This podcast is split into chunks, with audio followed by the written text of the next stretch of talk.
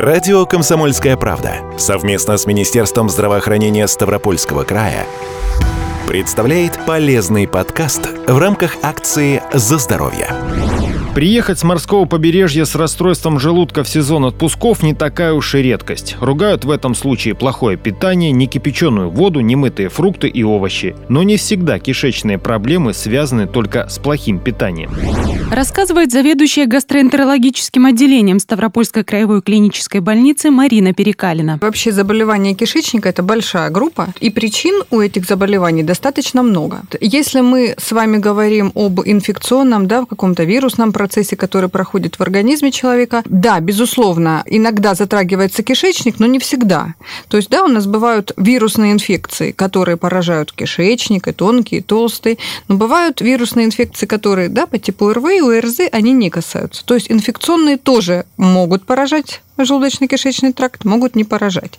Если мы говорим о бактериальных инфекциях, это чуть-чуть другая тема, но здесь тоже присутствуют все те симптомы, о которых вы говорили. Есть постинфекционные состояния, но это уже синдром раздраженной кишки, то есть, скажем так, память э, в кишечнике и ее иммунный ответ на последующее внедрение более слабый, но об этом я тоже скажу позже. И то, наверное, что волнует сейчас всех и то, с чем мы сталкиваемся в нашем отделении, это состояние кишечника, эти проблемы, которые мы имеем у людей, перенесших новую коронавирусную инфекцию.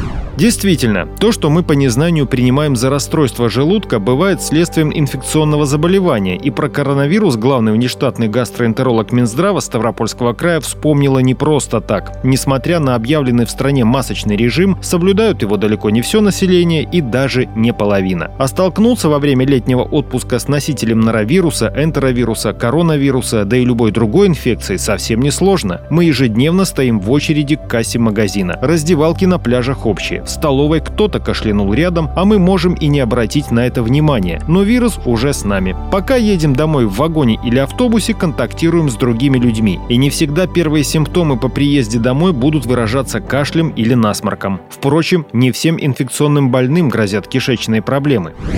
Это определенный процент. Ну, как правило, все-таки постинфекционные проблемы, мы их называем иначе постинфекционный синдром раздраженной кишки. То есть последние, наверное, лет 10-20 этой теме уделяется особое внимание. И особенно это актуально, когда вот эти симптомы, боли, рези, там, диареи и так далее, появились именно у пациентов после перенесенной какой-то кишечной инфекции. То есть связь на самом деле вот инфекции и вот этих проблем, она была выявлена давно. Еще это был 50-е, 60-е годы. То есть, если мы ретроспективно посмотрим какие-то анализы, то мы выявим, что у 24-32% больных, которые перенесли какую-либо кишечную инфекцию, независимо от возбудителя, в течение трех месяцев формировался вот такой СРК-подобный синдром. Или СРК – это синдром раздраженной кишки, да, угу. вот который, скажем так, он и получил название постинфекционного синдрома раздраженной кишки. Да, и когда изучали вот анамнез таких пациентов, которые переболели гастроэнтеритами, колитами и так далее инфекционными, то увидели, что больше все-таки подвержены женщины, причем женщины с психоневротическими чертами, которые имеют длительный эпизод острого заболевания, особенно который проявлялся диареей. И чаще всего, конечно, это возбудители кампилобактера шигела, то есть после дизентерии. Ничего удивительного тут нет. Человеческий организм слишком сложен, и даже несерьезное заболевание органов дыхательной системы может привести к дисбалансу всего организма. Возвращаясь к осложнениям после перенесенного коронавируса, хотелось бы напомнить, врачи отмечают и ухудшение зрения, и обострение сердечно-сосудистых заболеваний, так что кишечные проблемы после любой инфекции, не только коронавирусной, вполне обычное проявление заболевания, которое надо лечить. Чем раньше вы обратитесь к врачу с жалобой на такую проблему, тем лучше для вас. Наука не стоит на месте. У нас появляются новые методы исследования. Мы используем биопсию, более, скажем так, современные методы неинвазивные, гемотесты разные, просто опросники и так далее, и так далее. Если раньше это был просто синдром раздраженной кишки, да, то есть это заболевание, которое не приводит к раку, к воспалению кишечника, к там, кровопотере, но может стать причиной хирургического вмешательства, но чаще по всему это бывает диагностика. То есть приходит человек, да, и все время говорит, у меня болит вот вот кишечник показывает вздутие, урчание, какие-то диареи. И когда уже все э, ресурсы, все методы диагностики израсходованы, ну, идут на лапароскопическую диагностику. К синдрому раздраженного кишечника, называемому сокращенно СРК, врачи относят даже случаи, когда диарея или тошнота донимают человека после перенесенного стресса. Кстати, и инфекционные заболевания начинают проявляться с болью в животе. Чаще всего СРК все-таки подвержены те люди, которые находятся в состоянии, ну, скажем так, хронического стресса или переносят то, о чем я говорила раньше, затяжную кишечную инфекцию. Это тоже своеобразный стресс.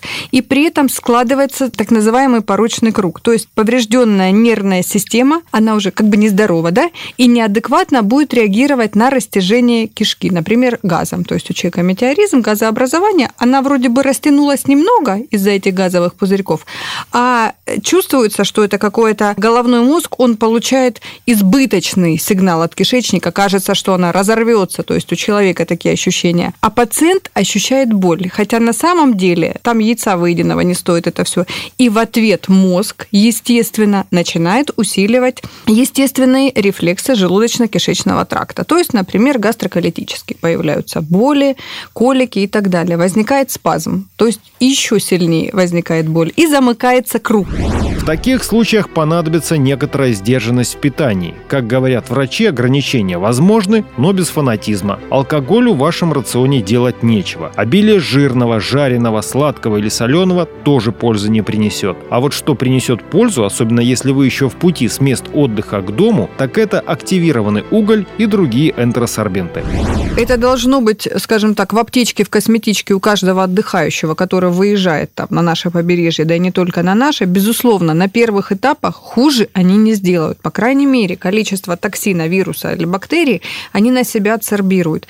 И если на этапе одного-двухдневного приема этих препаратов пациента все пройдет, да слава богу. То есть он элиминировался естественным путем, у человека хороший иммунитет, здоровый кишечник, все прошло. Но если пациент принимает это день-два, ему хуже, появились прожилки крови в стуле, там, обезвоживание, тахикардия, бледность кожных покровов, сухость, то есть, да, начинаются электролитные нарушения, потому что теряет же и с потом, и с э, калом, извините, с диареей, и с мочой, он теряет э, все, все необходимые элементы. Тут, конечно, необходима квалифицированная помощь. Пусть это будет не гастроэнтеролог, пусть это будет не инфекционист, хотя бы скорая помощь или ближайший какой-то пункт медицинский, где хотя бы придадут направление и скажут, что делать и куда идти.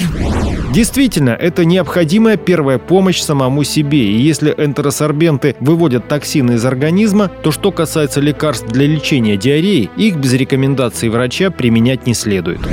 Вы его задержите в организме, этот токсин. То есть, извините, если вам не надо срочно бежать на работу, да, ну вы плохо, вы все равно, если плохо, диарея, вы все равно дома. Пусть у вас все выйдет естественным путем. То, что или вы съели, или попало. Да, пейте смекточку и хотя бы попытайтесь это элиминировать из организма. А уже через сутки можно будет посмотреть. Не должно быть паники, не должно быть истерики, тем более эти все сорбенты, вот они продаются везде. Ну, я не думаю, что каждый человек, э, съев арбуз, да, и получив диарею на утро, будет обращаться. Но мы бы тоже с ума уже сошли, если все бежали в инфекцию или в гастроэнтерологию. Ну, то есть вы съели арбуз, вы понимаете, температуры, если у вас нету, общей интоксикации нет, ну, покрутила живот, ну, диарея. Ну, выпили вы эти чуть-чуть, 2-3 пакетика там в течение дня, все прошло, и живите дальше, покупайте хорошие продукты. Более утоляющие средства в таких случаях уместны не всегда. Врач-гастроэнтеролог Марина Перекалина напоминает, что можно применять спазмолитики, но только в рамках однократного приема, чтобы снять болевой спазм ровно до тех пор, пока вы ждете врача дома или сидите в ожидании приема в поликлинике. Специалист купирует острую форму синдрома раздраженного кишечника, назначит детальное обследование и лечение эти заболевания при своевременном начатом лечении, они благодарные.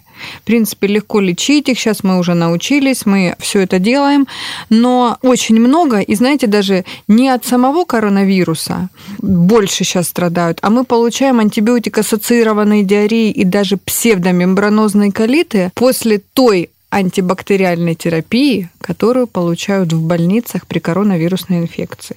То есть пациент с установленным ковидом попал в инфекционную больницу или во вторую, да, ну, в ковидарий куда-то. Тяжелый, средний, тяжелый, неважно. Он его хорошо пролечили, он получил массивную терапию и гормонами, и антибиотиками, и противовирусными, там, все хорошо. И где-то под конец лечения в больнице или при выписке домой, ну, чуть-чуть покрутил живот. Покрутил, где-то была диарея. И все это по нарастающей, потому что, я говорю, ну, у нас организм не безлимитный, когда-то где-то все равно что-то должно сорваться. Вирус сам по себе бьет по энтероцитам, я уже сказала, да, он имеет тропность как и в легких, так и в кишечнике. То есть есть специальные рецепторы, к которым, к сожалению, он может прикрепляться. И помимо того, что сам коронавирус ударил, плюс мы еще нагрузили антибактериальной терапией. Вообще антибактериальная терапия не самое лучшее, что может быть для кишечника. И вот такой микс нагрузки дает именно антибиотик-ассоциированную диарею. В тяжелых случаях это псевдомембранозный колит. Тогда уже начинается рост плохой флоры. Мы высеиваем кластридиум дефицили. Когда мы высеиваем, это уже не трагедия, но это печально для пациента. Там начинаются другие антибиотики уже против этого инфекционного агента и так далее. Поэтому здесь лечение комплексное должно быть. И обязательно должен быть контроль терапии, мониторинг определенных показателей через определенное время. И, конечно, это восстановление микробиоты человека. То есть при любом инфекционном процессе, при любом кишечном проявлении нарушается микрофлора.